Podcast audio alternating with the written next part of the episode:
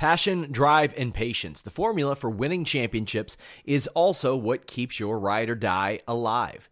eBay Motors has everything you need to maintain your vehicle and level it up to peak performance. Superchargers, roof racks, exhaust kits, LED headlights, and more. Whether you're into speed, power, or style, eBay Motors has you covered. With over 122 million parts for your number one ride or die, you'll always find exactly what you're looking for. And with eBay Guaranteed Fit, your part is guaranteed to fit your ride every time or your money back. Because with eBay Motors, you're burning rubber, not cash. With all the parts you'll need at the prices you want, it's easy to make your car the MVP and bring home huge wins. Keep your ride or die alive at ebaymotors.com. Eligible items only, exclusions apply.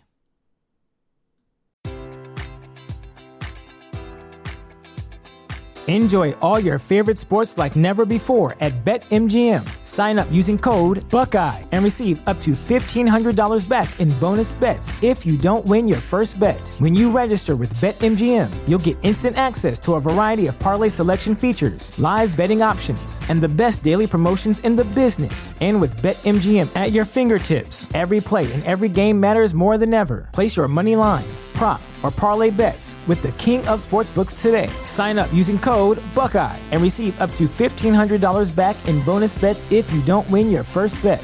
BetMGM and GameSense remind you to play responsibly. 21 plus and present in Ohio, subject to eligibility requirements. Rewards are non withdrawable bonus bets that expire in seven days. Gambling problem? Call 1 800 Gambler in partnership with MGM Northfield Park.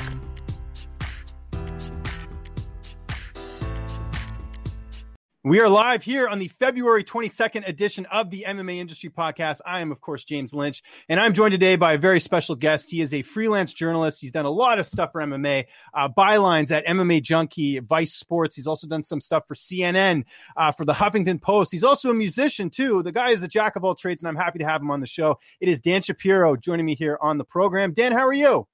I'm good, James. Thanks for having me on. It's, uh, it's quite an honor, for sure. How are you doing this morning?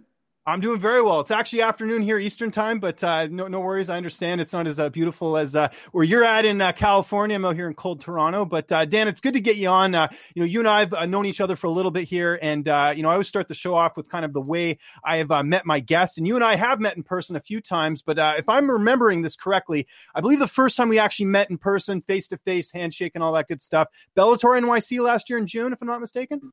Yeah, man. I think it was. Uh, I think it was over steaks in Midtown. Uh, yeah, it was a good time. Bellator NYC, one of the, I guess, the biggest fight that Bellator's ever done, and, and got a lot of media out there. So yeah, that was a, a, good place to meet. But we had been in touch for a while before that, and uh, always good to put a name to a face. But but you're a hustler, man. It was even tough to to keep up with you that week for sure. I know. Yeah, it was a pretty busy week. We had the three prong attack uh, for for Bellator with uh, myself, Dwayne Finley, Hunter, uh, trying to get content there for Bellator NYC. Which uh, still, I don't know about you. You've covered a bunch of events. That Bellator NYC card, media wise, was so much fun, and, and it was so well organized. I, uh, I, I like I look back as that's still one of my favorite events to cover out of the whatever twenty events I've covered before.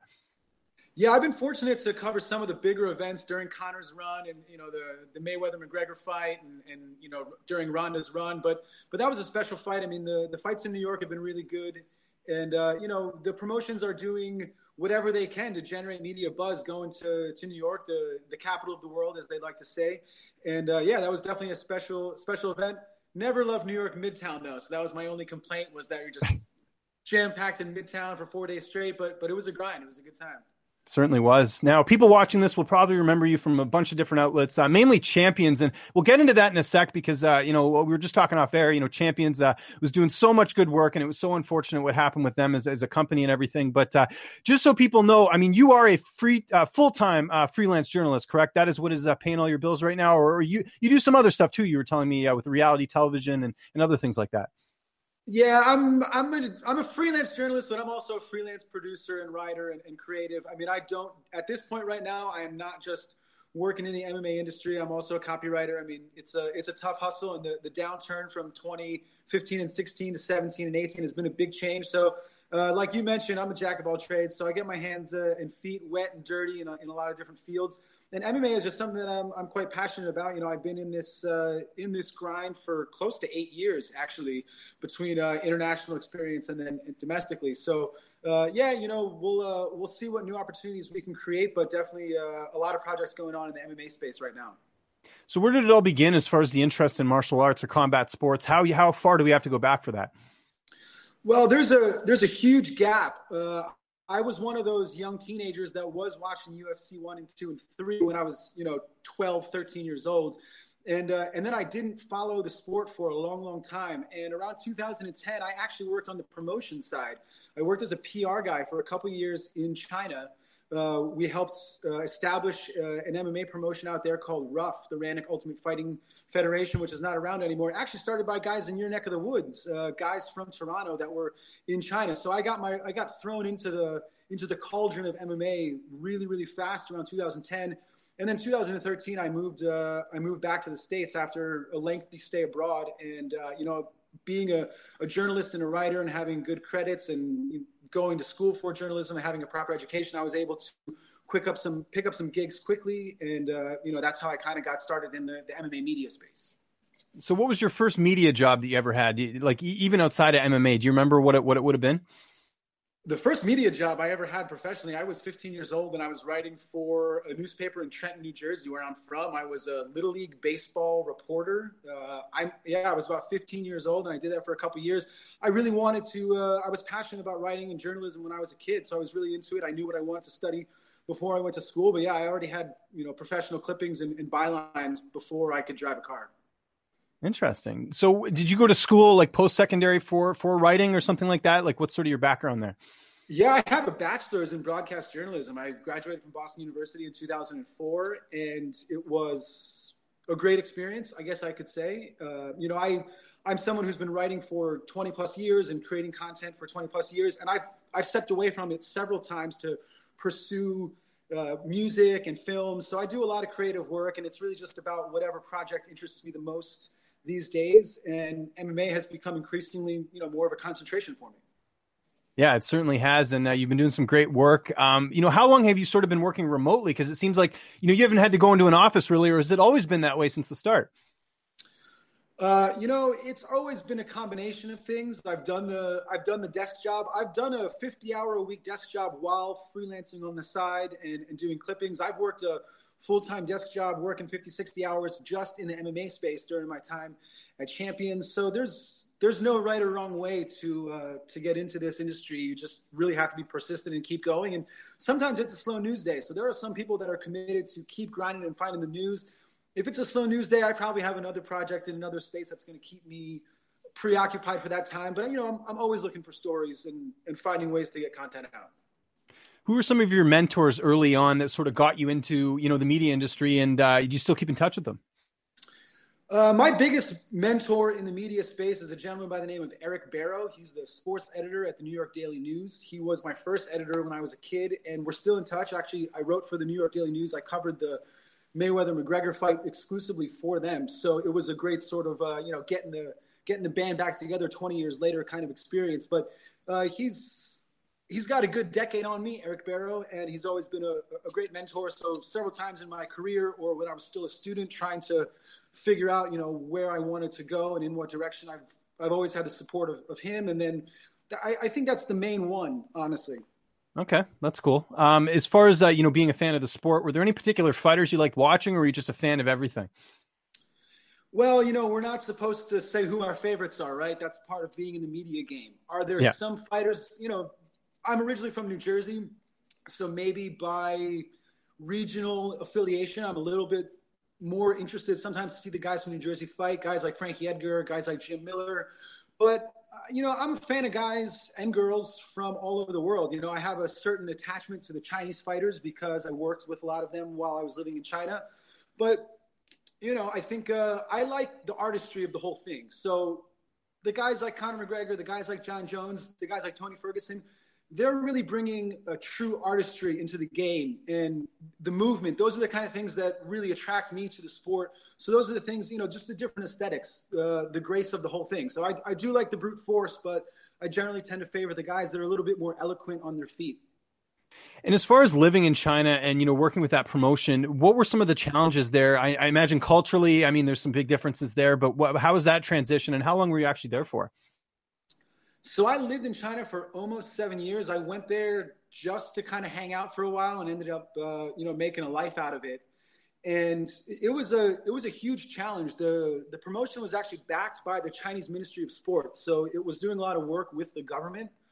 So that's never easy, you know. Um, in the states, and I don't know, I don't know so much in Canada, but in the states, we really don't have a lot of government involvement in the sport. Of course, the commissions are backed by state agencies, but what we were doing in China was was never done before, which was creating a national MMA promotion where there actually were national champions with national champion MMA belts. So that was something unique, but you know, there's a, a, country of almost 2 billion people there, and most of them don't know what MMA is because the martial arts culture is so strong. They know Kung Fu, uh, and they know Wushu, they know Sanda. So they know some basics of martial arts and some facets of it, but the whole game to them has been, uh, it's been a long, slow, and steady build. So it was great to see the UFC go to Shanghai last, uh, last November, and finally they're starting to have enough local fighters where they can almost build a full card out of it. Obviously, that card faced a lot of challenges when Anderson Silva was, was pulled off the card. But uh, you know, education is the real thing, and it's the it's the same uphill battle that MMA has faced for the last 24 years in uh, in North America and the world. It's just educating people and, and changing perceptions. So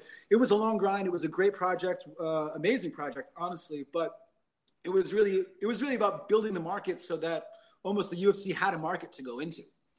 Yeah, no, that's interesting. Now, at the time you're doing this, are you thinking like, is the goal at this time like, hey, I want to be involved in promotions? This is sort of my, you know, the, the end goal here, or, or are you also just, or are you just sort of living in the moment and saying, hey, this is good for now. We'll, we'll see where this goes. It was absolutely a case of living in the moment. For now, I was uh, I was coming off a gig as a project manager for Gibson Guitars and uh, wanted to do something different and I just happened to, to find a client that needed some help in the, the copywriting space, and that developed into a, a pretty cool relationship where I where I came on as a PR and communications guy, and and I did that for over two years. I mean, it was a it was a real grind, traveling around China, setting up cages, putting on fights, doing demos, teaching people, educational seminars, and uh, and it was it was phenomenal. But it, it's not something that I ever planned to get involved with. It was literally just uh, one evening I met a gentleman at a at a party at a club, and uh, he was wearing a Jewish star, and uh, and we started talking a little bit, and uh, and one thing led to another, and I was working for this promotion that actually hadn't even gotten off the ground yet. So I was with them from you know over a year before the first fight. Uh, the first fight was promoted, and I was there for the first eight fights. Interesting. Okay. So as far as uh, you know, doing the you know the PR stuff and you know being involved in the promotion, um, what was sort of the first? I mean, this could might have even happened before, but what was sort of the first MMA related like article you did, or maybe it was the first interview? Does anything sort of come to mind as I bring this up? Um, you know, it was really more about creating a language. One thing that's not available in, in a lot of the world are the actual terms and definitions for the moves in MMA. So we had to work with uh, actually, we worked with a guy from Toronto, uh, a guy by the name of Joel Gerson, who runs uh, Rev MMA. I think that's yep. his gym. I've met him before. Yeah.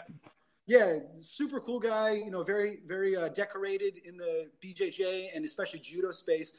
And uh, Joel came over to China, and we worked with him to put together a series of instructional videos. And at that time, we basically created the language for things like armbar, guillotine. Uh, you know, these things didn't exist. Achilles lock, like none, none of this stuff. Uh, it just wasn't part of the vocabulary. So that was really the first. That's how. That was the first thing we had to do, and that's how far behind everything was over there. And it's been a really rapid and quick progression over the last eight years. So you're doing all this stuff. Obviously, you mentioned uh, you know the, how much time it's taking up uh, in certain instances. How, how how is this uh, you know impacting your social life as a guy who's you know trying to work in China, trying to do all this stuff, and, and you're trying to also you know have a life outside of work? I'm a social creature, James Lynch. I can uh, I can be doing business and being out. You know, I mean we we met at a social function in New York. Technically, that's work, right? So I tend to find that good things happen to me when I'm out uh, maybe having a few drinks, but you know, out there meeting people and doing things. And that was a that was a big challenge. So it was it was combining social life with business, and that's ultimately I wouldn't say that's the key, but I've never uh, I've never lacked a social life in any way, and I've never felt the need to give it up because that's that's part of the business. That's part of the media business.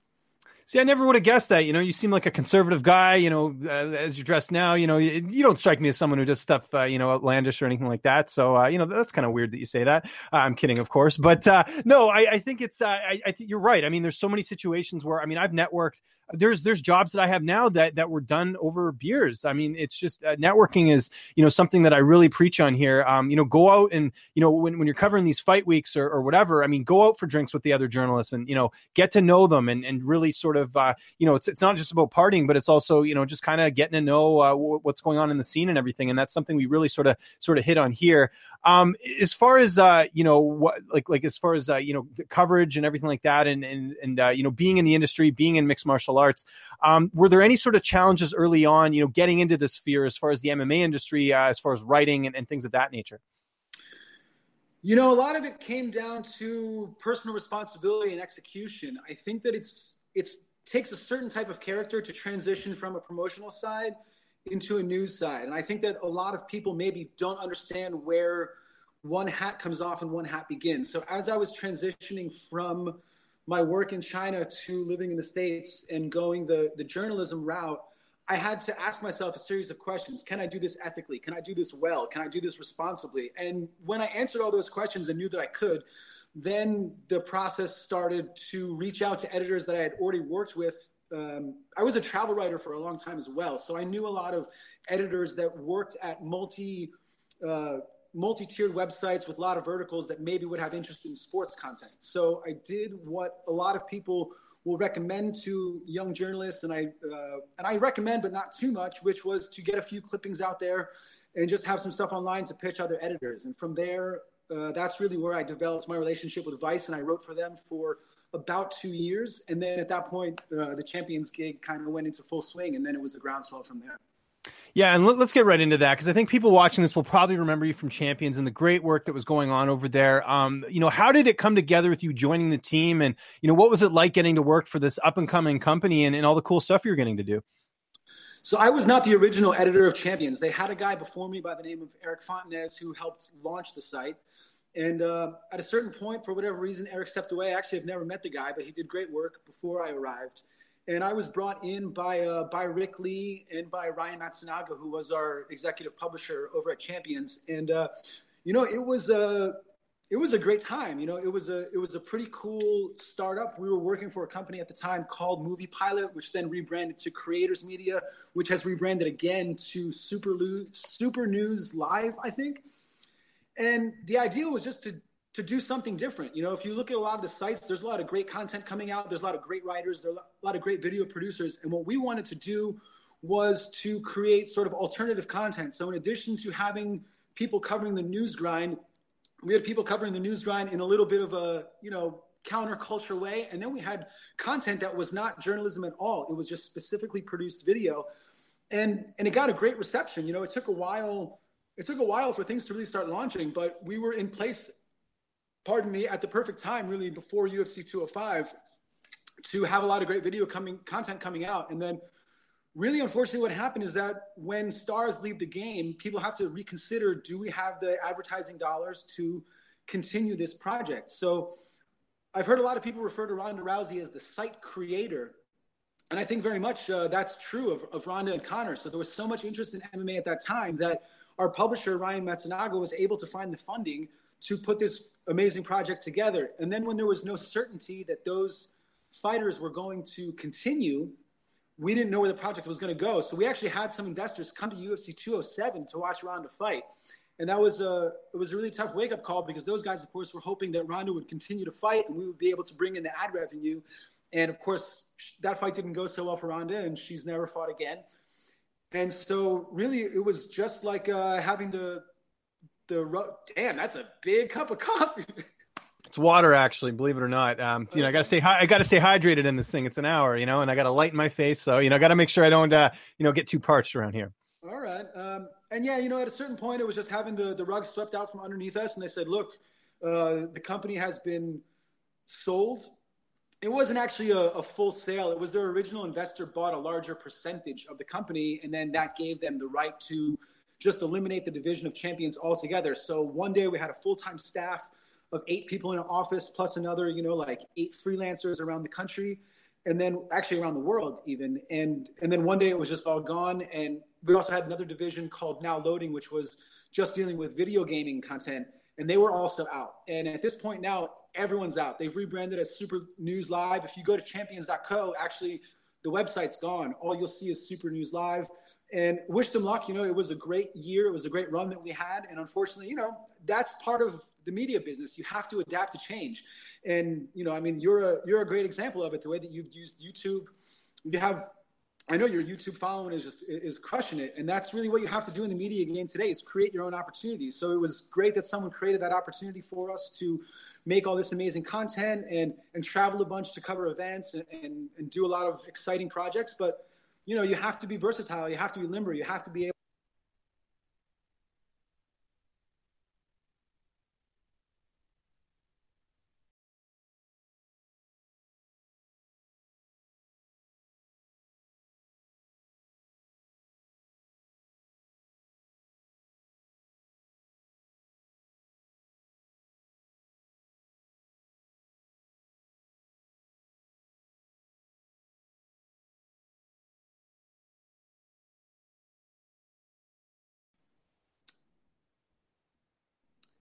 If you're watching this, you must be watching James Lynch's MMA Industry Podcast on Fightful. My name is Dan Shapiro. I am his guest today. We're talking about MMA. We're talking about the industry. We're talking about news. We're talking about the media.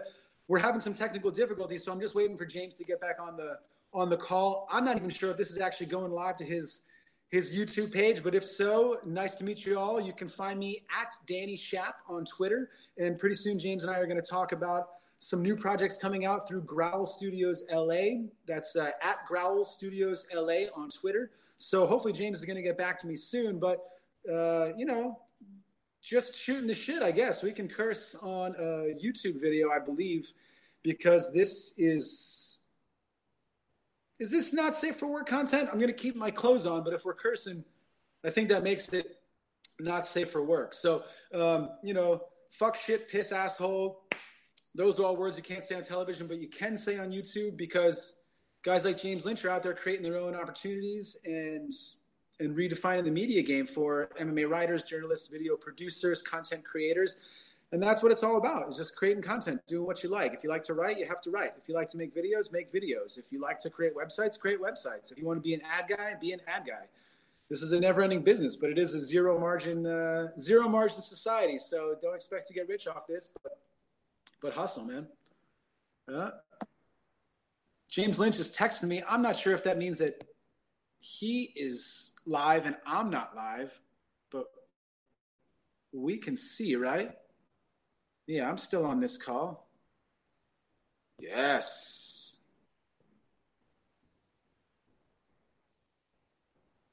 I'm still going. I'm still going. So we're in sunny California, Los Angeles uh, a hotbed of MMA, just a few hours from Vegas, which has been a real benefit when trying to get into this industry. You need to be around fighters. In well, screw that. You don't really need to be around fighters. Oh, here we go. Is James Lynch coming back? Oh. I see the icon. I see the icon. Icon. Icon icon, icon.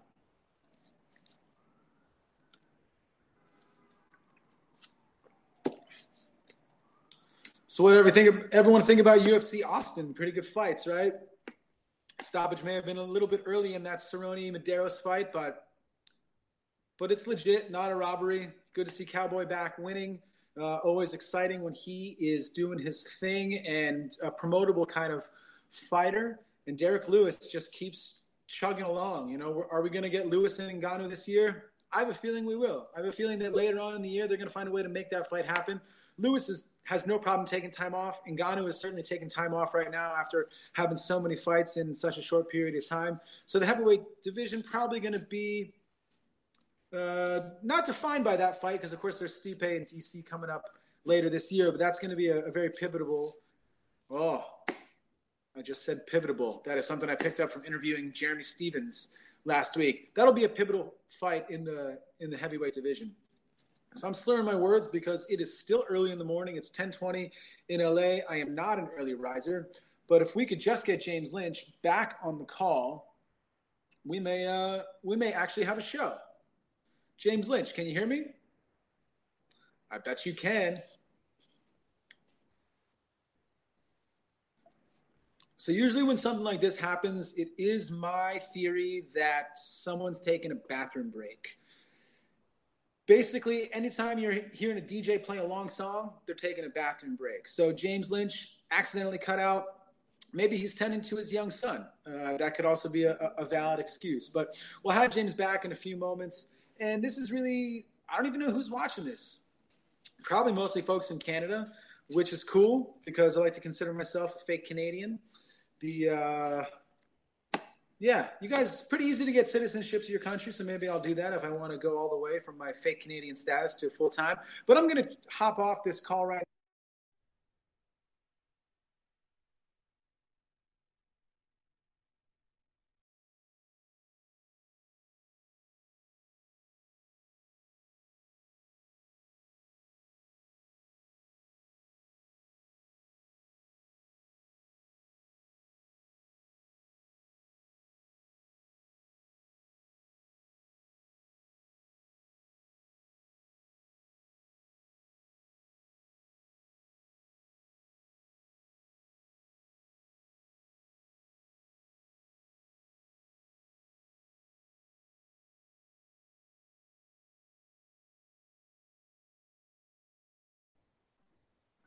Still no James Lynch, but I'm broadcasting live to his YouTube channel, which is a lot of fun and a huge responsibility. My name is Dan Shapiro, and I, if you have been watching the MMA Industry Podcast, you'll know that I am a sports writer, MMA writer, producer, editor, and uh, and savant all the way around. Uh, a lot of media projects going on.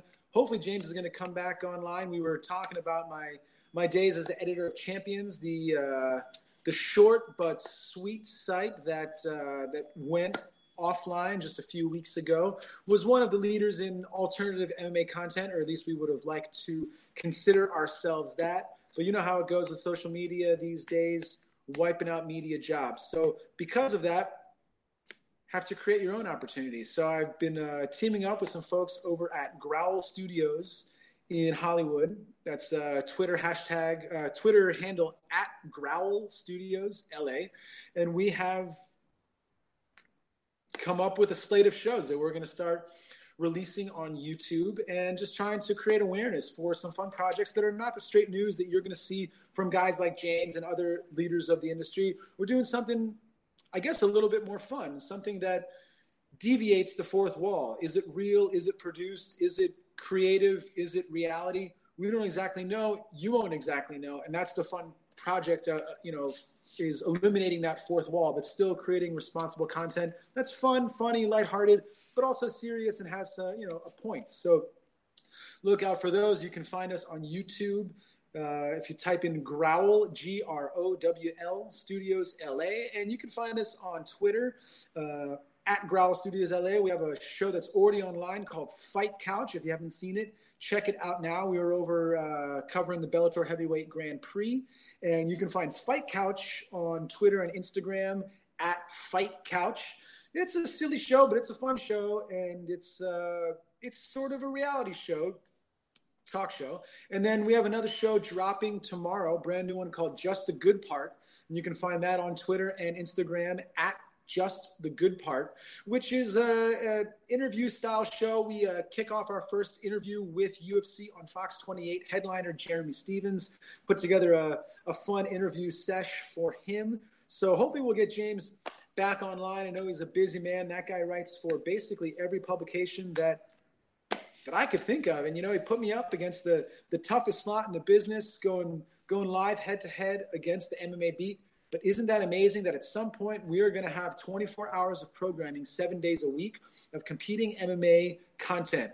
Short form, long form. You're going to find it on Fight Pass. You're going to find it on YouTube. You're going to find it on the Bellator app. There's always going to be programming. There's going to be live stuff. There's going to be pre recorded stuff. And of course, pre recorded stuff is great, because you can watch it anytime. In that sense, it becomes evergreen because it always lives. But the live content, that's something different. That's something that James is uh, is bringing to the forefront with this MMA industry podcast, and of course things like the MMA Hour. Right? If you're watching, uh, if you're following MMA, you need to watch that show, or at least follow at Secret Moves MMA on Twitter because he covers it every week and kind of gives you the crib crib notes and the ah.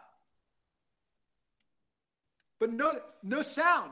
No sound. We got we got ah. the sound back. Oh my god. So first off, for those who are watching, my apologies. Uh, I, I, think my internet cut out, or I'm guessing that's what happened. And uh, if you've been carrying the show the whole time, I very much appreciate that, Dan. What a guest! I, I thought that we were still live, so I just kept talking, uh, maybe talking some nonsense. But no, that's perfect. That's perfect. You you were you were carrying the load here, as they say. So I, I, appreciate it. First time that's ever happened here on the show, but that's you know that's the the beauty of doing this live. Sometimes you have to expect the unexpected. So where are we at right now as far as uh, what you were talking about? Just so I can catch up here. So I think that we were talking about the end of champions, and I think that we were basically at the very end of that topic and uh, okay. you know, while you were away uh, attending to your technical difficulties, I was basically getting into this whole idea that maybe one day we're going to have a 24 hours of live MMA programming. You know, at, at a certain point, and it, it, very well could happen if you look at what the guys from Fight TV are doing, and you know, there are so many so many media competitors, and and and everyone has something valuable to add to that equation that can give the fan or the you know the the sports junkie some some insight into the game. And so now it's really just more about the the readers the viewers and the audience finding all those outlets and knowing you know what if you want to follow mma you can go and you can read articles you can watch pre-recorded stuff but there's a good chance there's going to be something live out there for you that's going to give you maybe the most up-to-date stuff. And that's the news cycle turns over so fast that you want to be you want to be on top of it you want to be sharp. There's no one like a there's nothing like an MMA fan that's going to tell you that you're wrong because you forgot something that just came out or you didn't know. So stay up to date.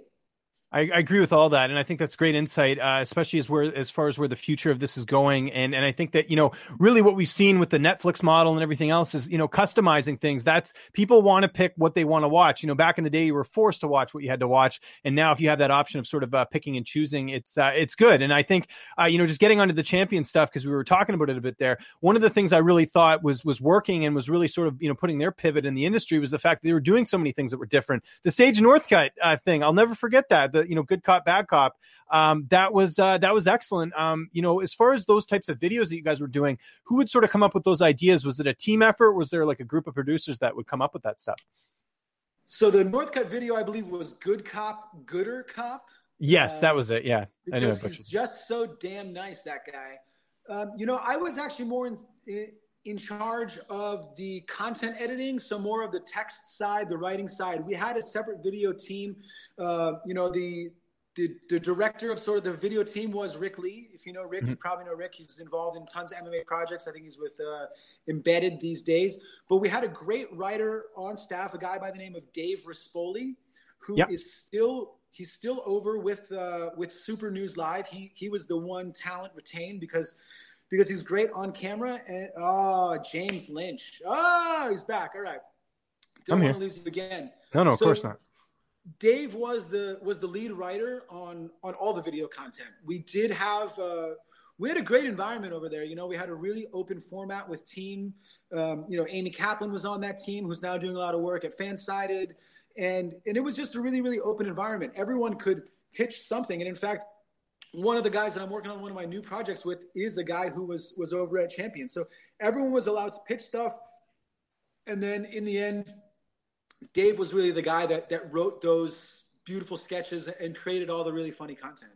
Yeah, it's uh, it, was really cool to see some of the stuff you were doing because really, like you know, you have your your major sites that are doing video content, but it's rare to see them go sort of outside the box. And I think that was something that was really working. I know Fight Network as well at the time was doing stuff like that as well too because they had the.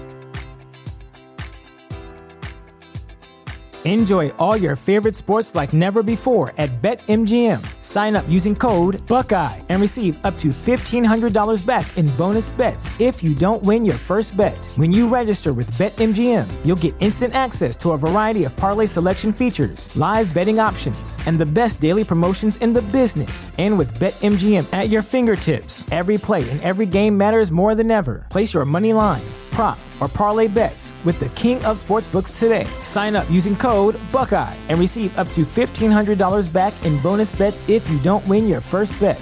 BetMGM and GameSense remind you to play responsibly. 21 plus and present in Ohio, subject to eligibility requirements. Rewards are non withdrawable bonus bets that expire in seven days. Gambling problem? Call 1 800 Gambler in partnership with MGM Northfield Park.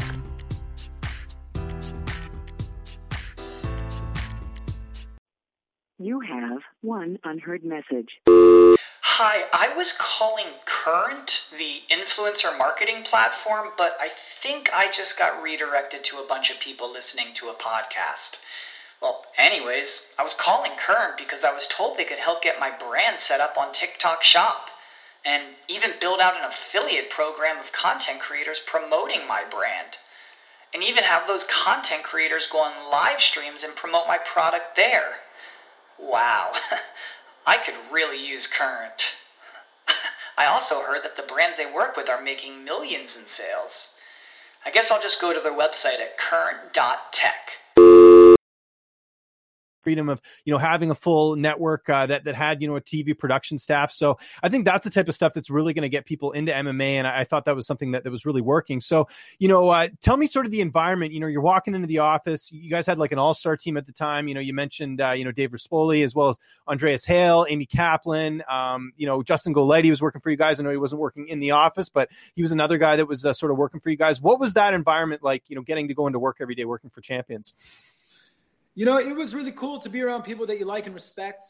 A guy like Andreas, I, I, couldn't say enough good things. I knew him as a writer just from reading his stuff before we started working together. And so it was just nice to, you know, associate with a guy like that who who I really respect. You know, he has he has good writing chops, he has good ideas, and uh, you know he was he's based in Vegas, but he would come to the office you know for a week every month. So we always had a chance to collaborate and build content calendars. And we had you know he had a team and I had a team. He was a, he was also a senior editor just like myself.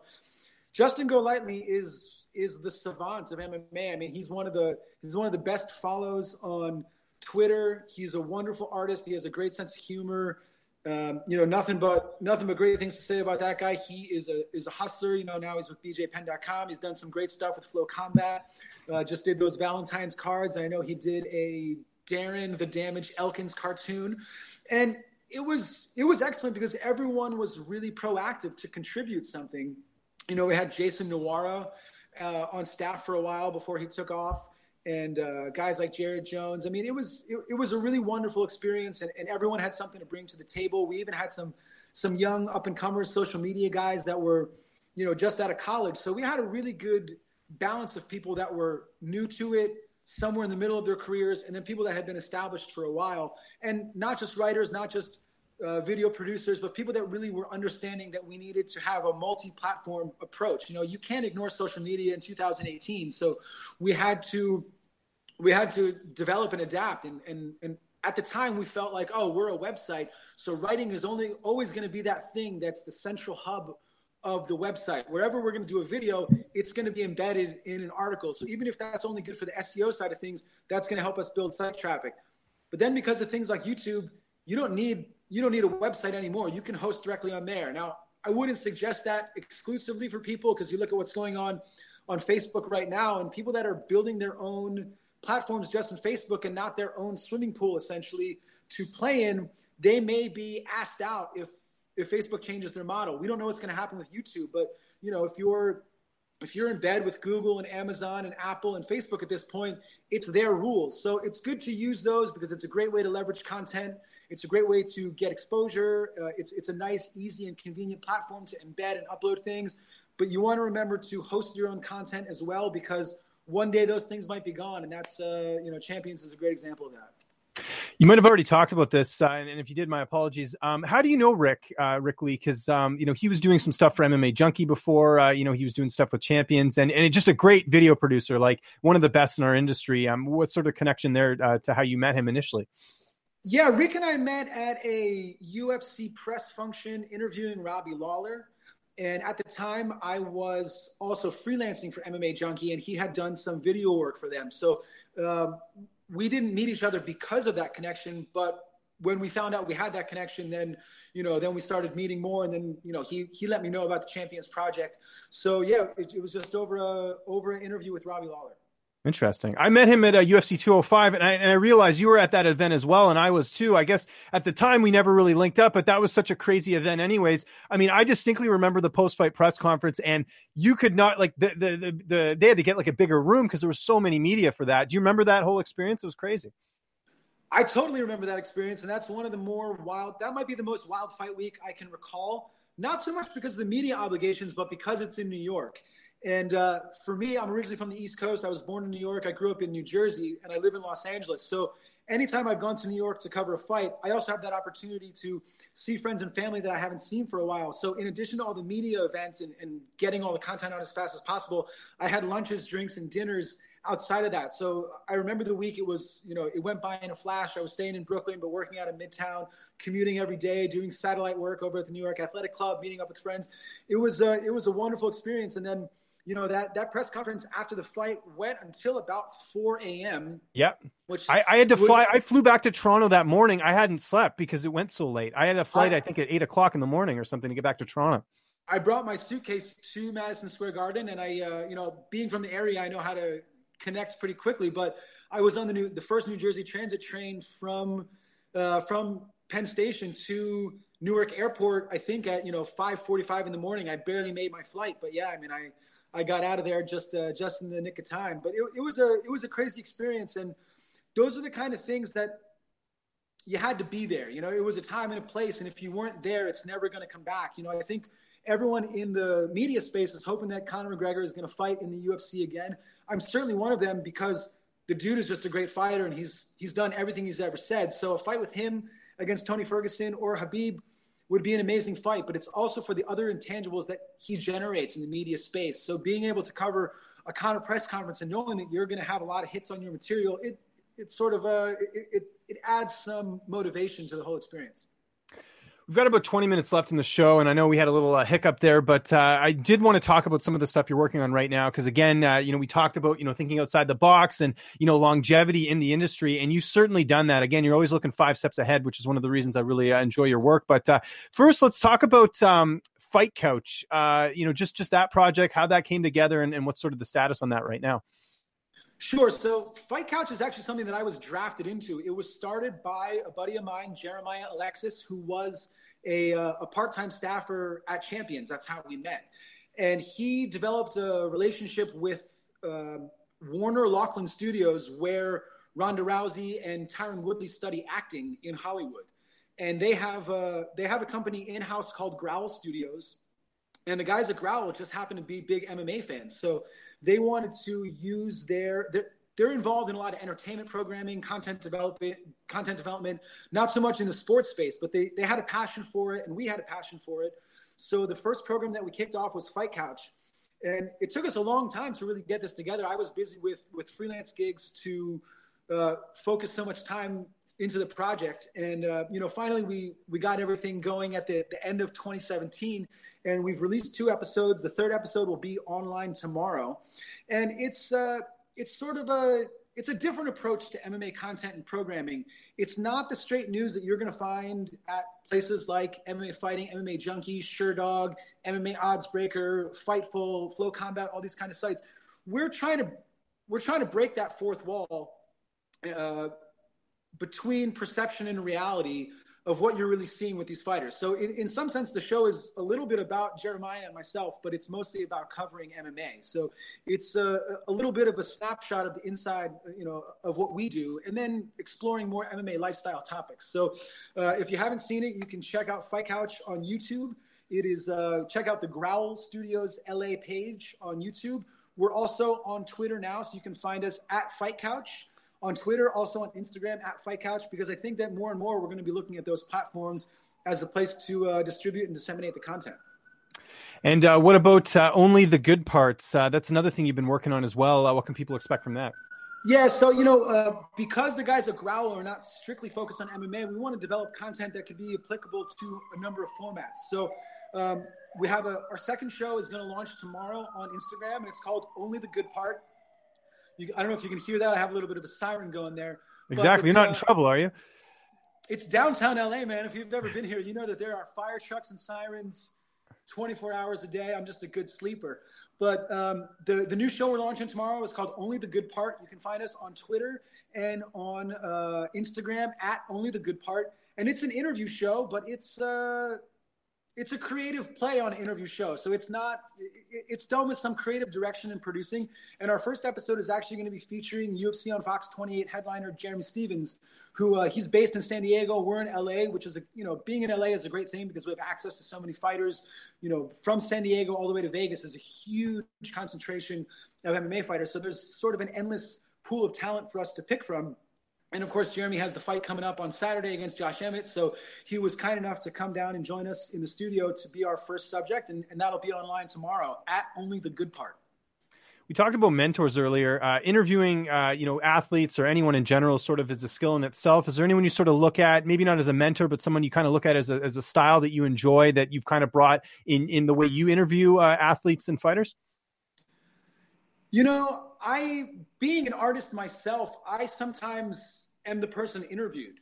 Okay. So I know what it's like to be in a bad interview, and I've had to just develop rapport quickly. So, do I have any real heroes or mentors? I can't really say that I do. It's just a, that I'm comfortable speaking with people, and I prepare, uh, you know, prodigiously. I really do the the research. And that's really what's important when you're when you're doing an interview because you're going to look like a phony if you don't know what you're talking about. So you really really have to prepare. You have to do the prep. You have to do the research and have a lot of questions because there can never be any dead space. You know a bad interview is one where no one's talking. And mma fighters they get the same questions over and over and over again.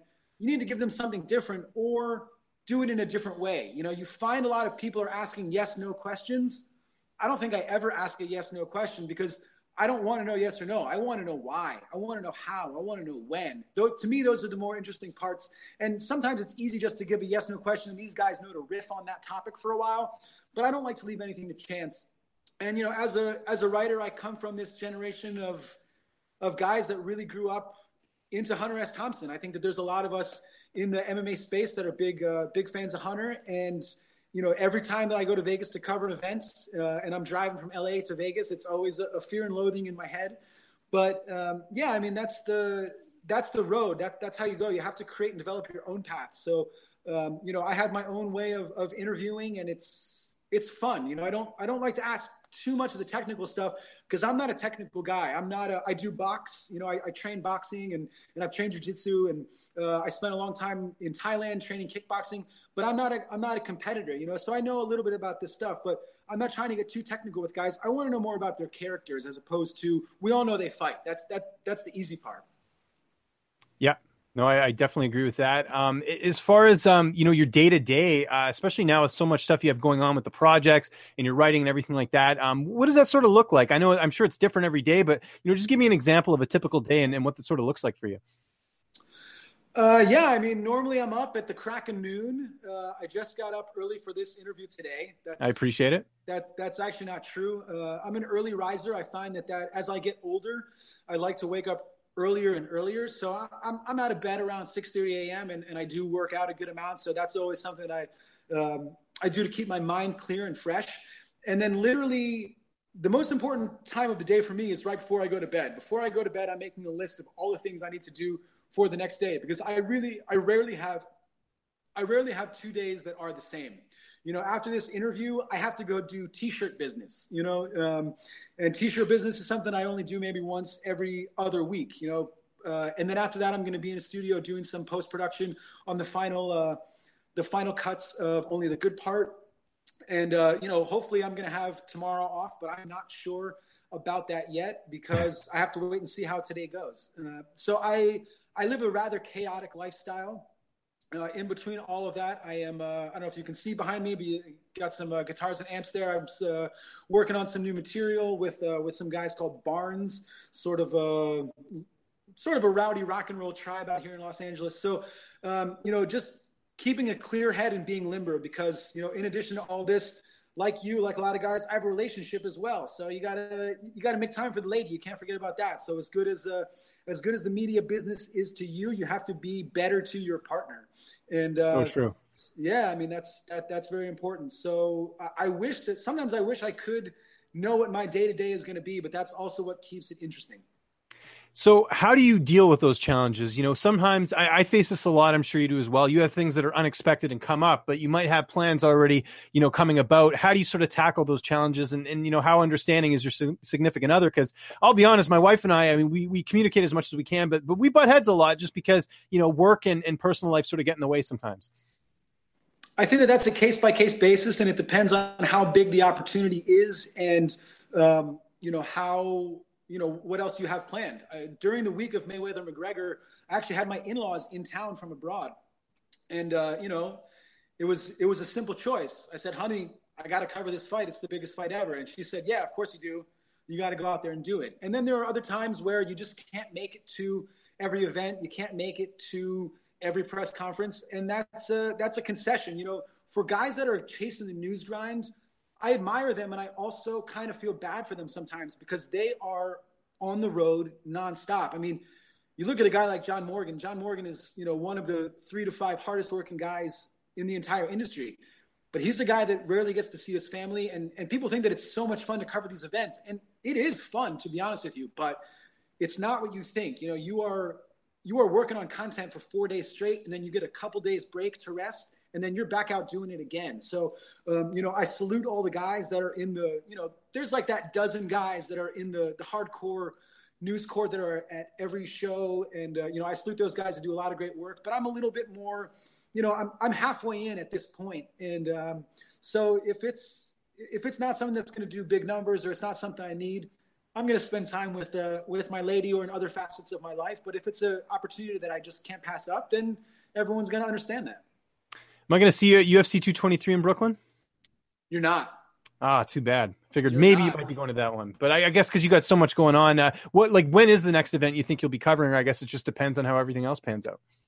Uh, it's very likely International Fight Week will be the next oh. time that I, that I cover a fight. It depends really if there's anything coming to LA. We're trying to keep operations in LA as much as possible. Mm-hmm. Um, I may make it to some smaller shows. I do check out King of the Cage fights sometimes. Nice. Um, you know, so the, you know you're you're huge in the regional scene. You are probably the leader of of the media industry for the regional scene, and those fights a lot of times are just as fun as the big ones, sometimes maybe more because it's so raw. The guys are so unrefined, and some of them are really, really talented. So you get to see them in their rise. So um, you know, I recommend to people to check out the small shows because the UFC is great. Bellator shows are becoming better and better. Um, but the the local shows have something to offer. You know, they're they're gritty and grimy, and uh, you know, if you're there as a fan, have some beers and and go with your friends and enjoy it. If you're there as media, probably shouldn't be having any beers, but there's still a lot of value, and um, you know, there's a lot of value to covering those events, and more and more. I think that the I feel like the regional promotions are going to start to get stronger in the next couple years, especially with uh, you know, LFA has done a, a, great job to establish themselves as a really premier feeder organization. So uh, I do hope to cover one of their events and, and Invicta. So maybe if those uh, if those promotions are going to be in LA, I'll find some something to do out there with them. But I think the next big show I'm going to cover is International Fight Week. I guess I have a week to figure out if I'll make it to uh, to UFC 223 and would love to cover that Ferguson and Nurmagomedov fight. I've wanted to see that fight for a while uh, I'll, I'll definitely be watching it, but but not confirmed to attend at this point, and looking like probably not.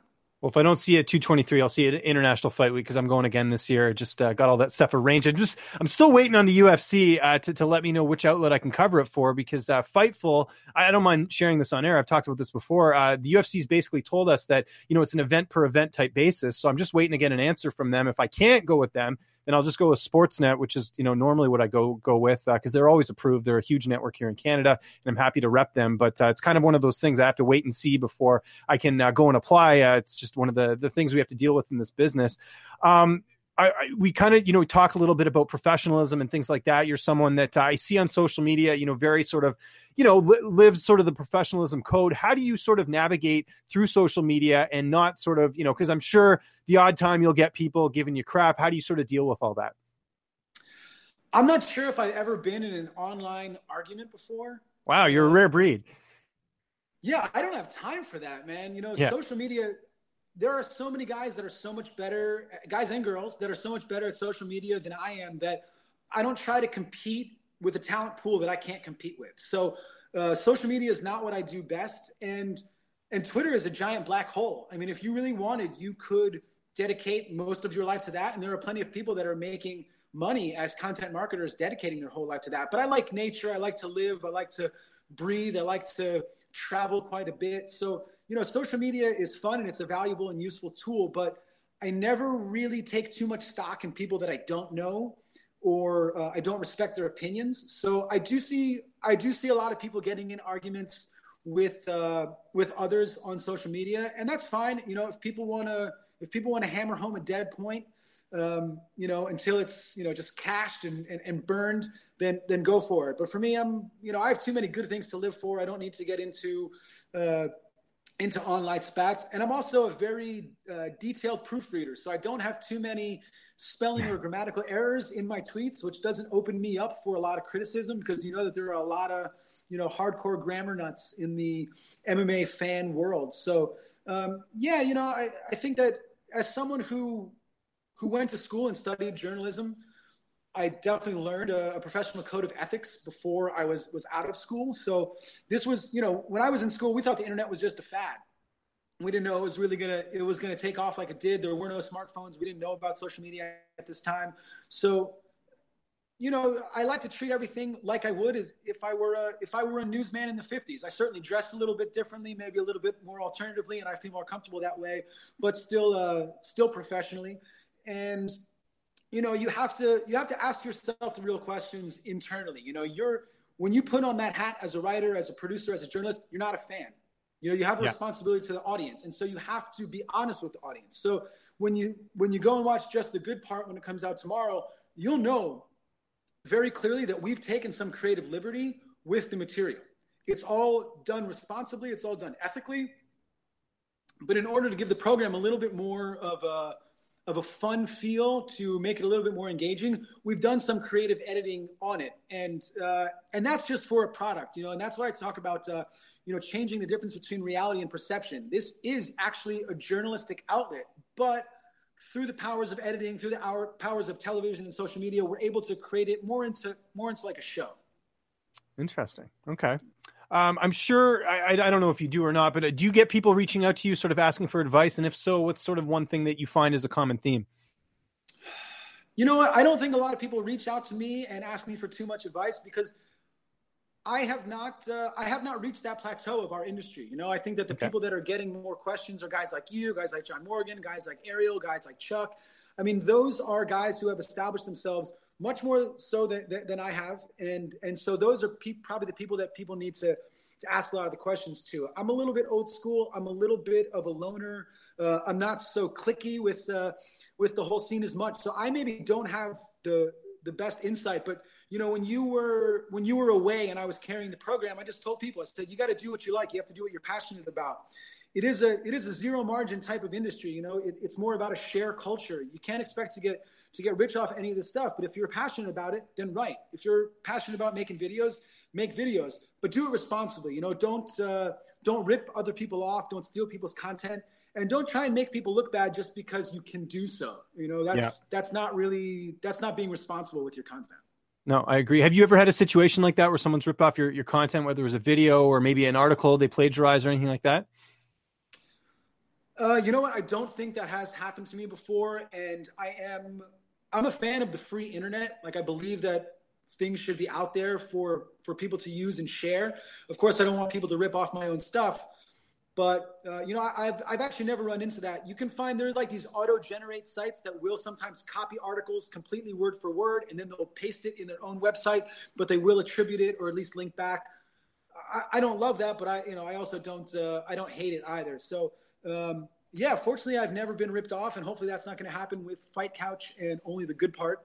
And you know, look, you have to be creative. This is a creative industry. So if you're not creative, then then don't pretend to be creative by ripping other people off. You know, if you're if you're on Instagram these days, you can see that a lot of people are building huge followings just by stealing other people's stuff. And I, and I know that the idea is, oh, well, it's just free content, but there's uh, you know there are landmark decisions coming down in in Supreme Courts right now, and there's going to be no place for that eventually. So you know, if, if you like to draw, I think that a, a great example of all of that is uh, is Justin Golightly's secret moves. You know, the guy the guy writes, the guy draws. Um, he does great voice impersonations. He's, he's a great designer. So just develop your skill sets and and worry about yourself and not what other people are doing.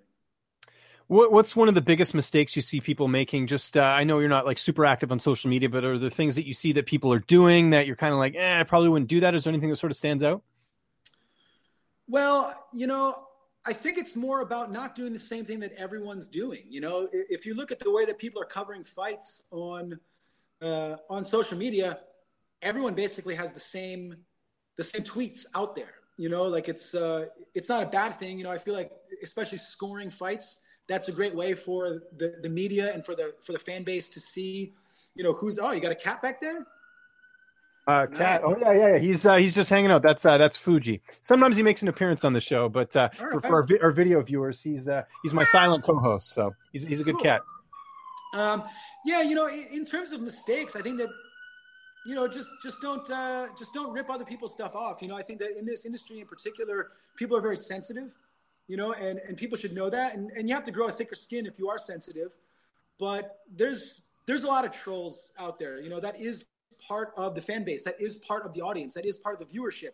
There's a lot of cynical people that like MMA. It is a sport where people are out there punching each other in the face and, and kicking each other in the stomach and uh, and choking each other out and trying to break people's arms. And with that comes a lot of cynicism. So don't be too sensitive, and uh, you know don't take everything as a, as a personal assault. And then also don't pick on people because in order for things to grow and evolve and develop, you're going to have to have some level of education.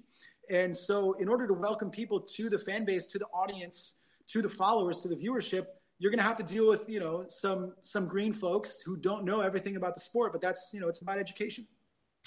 Uh, we've got about three minutes left, but uh, because of the little tech mishap, uh, I'm going to extend this uh, just a few more minutes uh, just for our viewers. I hope that's cool with you, Dan, because I got some other uh, cool questions I wanted to ask you. Um, one being is, you know, you've interviewed a, a, lot of people. Is there anyone sort of in, in, the MMA world that you haven't interviewed that's sort of on the bucket list of someone that you think would be very interesting or a good article? Yeah, Dana White. Okay, nice. Um, you know, I've, I've had a I've had a great experience and opportunity to interview some of the bigger fighters in MMA, not always in a one-on-one basis, but you know, I've done interviews with Conor, with Ronda, with Jon Jones, with DC, with Dillashaw, with Cody, with Cruz. I mean, you know, it's it, I've had some great opportunities, but the one thing I've never been able to do is just have a one-on-one sit down with Dana. That's probably um, a, a, very difficult interview to get. Of course, he's a busy man and, and, a popular guy, but that's the bucket list interview for sure. Would be to sit down with Dana for an hour. I think the guy probably has the most interesting stories out there because you know he's been with the UFC for for over 20 years and and and helped create and develop the sport and and taking it to a, another level. So that's got to be that's got to be number one on the bucket list. And uh, and I'm sure that there will be others because there's going to be more fighters coming up, and and and that's what we need to look out for are the are the guys that are emerging. I agree. That's why it's uh, important to focus on the regional stuff, uh, which uh, you know, like you mentioned earlier in the show, it's uh, it's good because you know if you look at other sports, they really do do that. I mean, you look at football, like the NCAA is a huge part of the NFL in the sense that you know everyone's sort of aware of who the up and comers are, but in MMA, it's not really like that. Uh, there is coverage of regional MMA, but it's nowhere near where it needs to be, in my opinion. But uh, hey, I'm doing my part. Um, as far as you know, we, we talked about um, you know fighters you want to interview. What, what's somewhere? Where's somewhere that you'd love to travel to that you haven't had the opportunity to travel? Because you talked to you know obviously traveling's a big part of your life.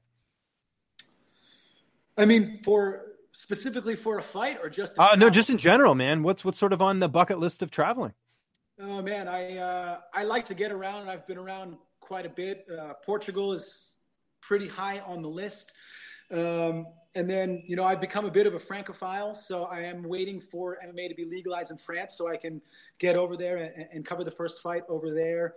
Um, I'd like to go to Georgia, the uh, the country of Georgia in the in the Caucasus. I actually have family out there that we discovered uh, a few years ago. So we have a we have a family vineyard actually. So I'd like to travel out there. And uh, you know, living in Asia for a while, the one place that I wasn't able to make it to that I really wanted to was Vietnam. So um, I'll add South Africa onto that list as well. But yeah, I'm a I'm a I'm a constant voyager and traveler, and I'm always you know I, I travel and then I write stories around that. So I cover lifestyle, I cover food, I cover sports, I cover culture, uh, I cover travel. So these are all ways that I basically turn my life into business.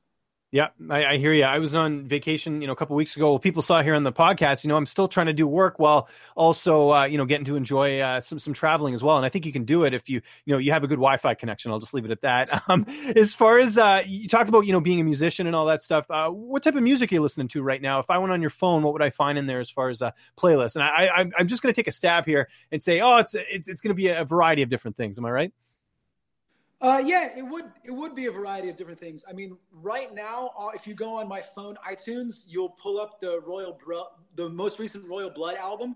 Um, you know, I'm a I'm a guitar player and I'm really into heavy metal and, and, hard rock and stoner rock. So bands like Black Sabbath, Queens of Stone Age, Led Zeppelin, Mondo Generator. I mean, these are these are bands I love. But I also uh, I'm really into flamenco music, so I do listen to a lot of uh, you know classical guitar playing uh, I, I, listen to a lot of classical music as well. I have a garden out on my out on my stoop, so I like to play you know some uh, some Brahms or some Verdi for the plants because that's always good for their for their growth. And then um, you know my wife is an electronic musician, so we also listen to a lot of electronic music in the house. So there's no there's no shortage. It's uh, you know when I was in college, I became really obsessed with Marshall McLuhan. Um, and all about the media the medium is the message you know that that's the real story here. So there are some things that we listen to on vinyl and there are some things that we listen to on cd and there are some things that we still listen to on cassette tape and there are things that we listen to on streaming or mp3 and it's all about what you're listening to why when and how that decides what that's really for.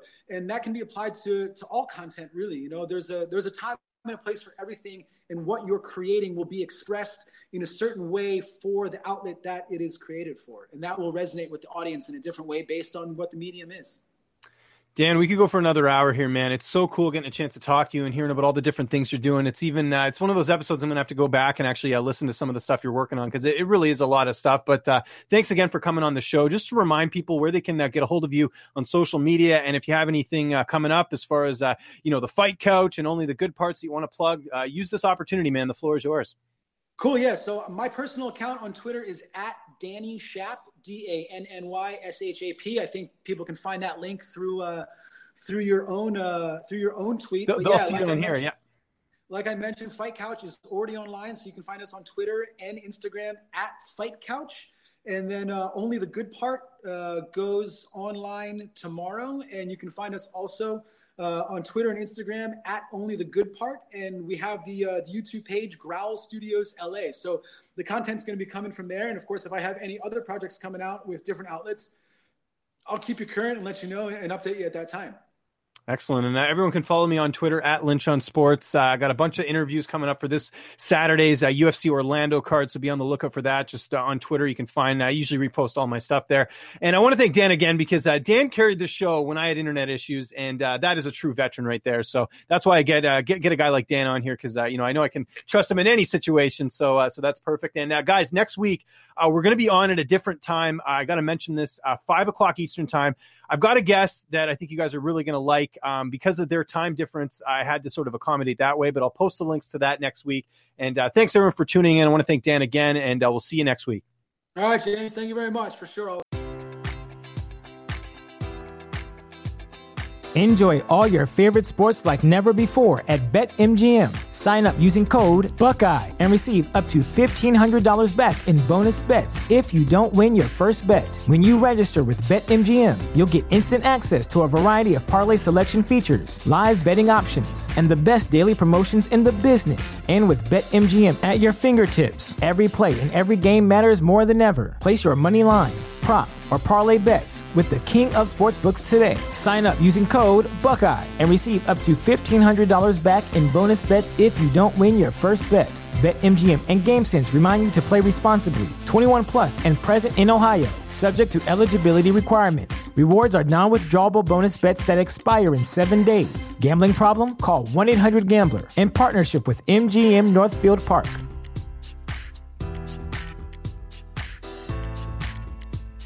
This is the story of the one. As head of maintenance at a concert hall, he knows the show must always go on. That's why he works behind the scenes, ensuring every light is working, the HVAC is humming, and his facility shines. With Grainger's supplies and solutions for every challenge he faces, plus 24 7 customer support, his venue never misses a beat. Call click grainger.com or just stop by. Grainger, for the ones who get it done.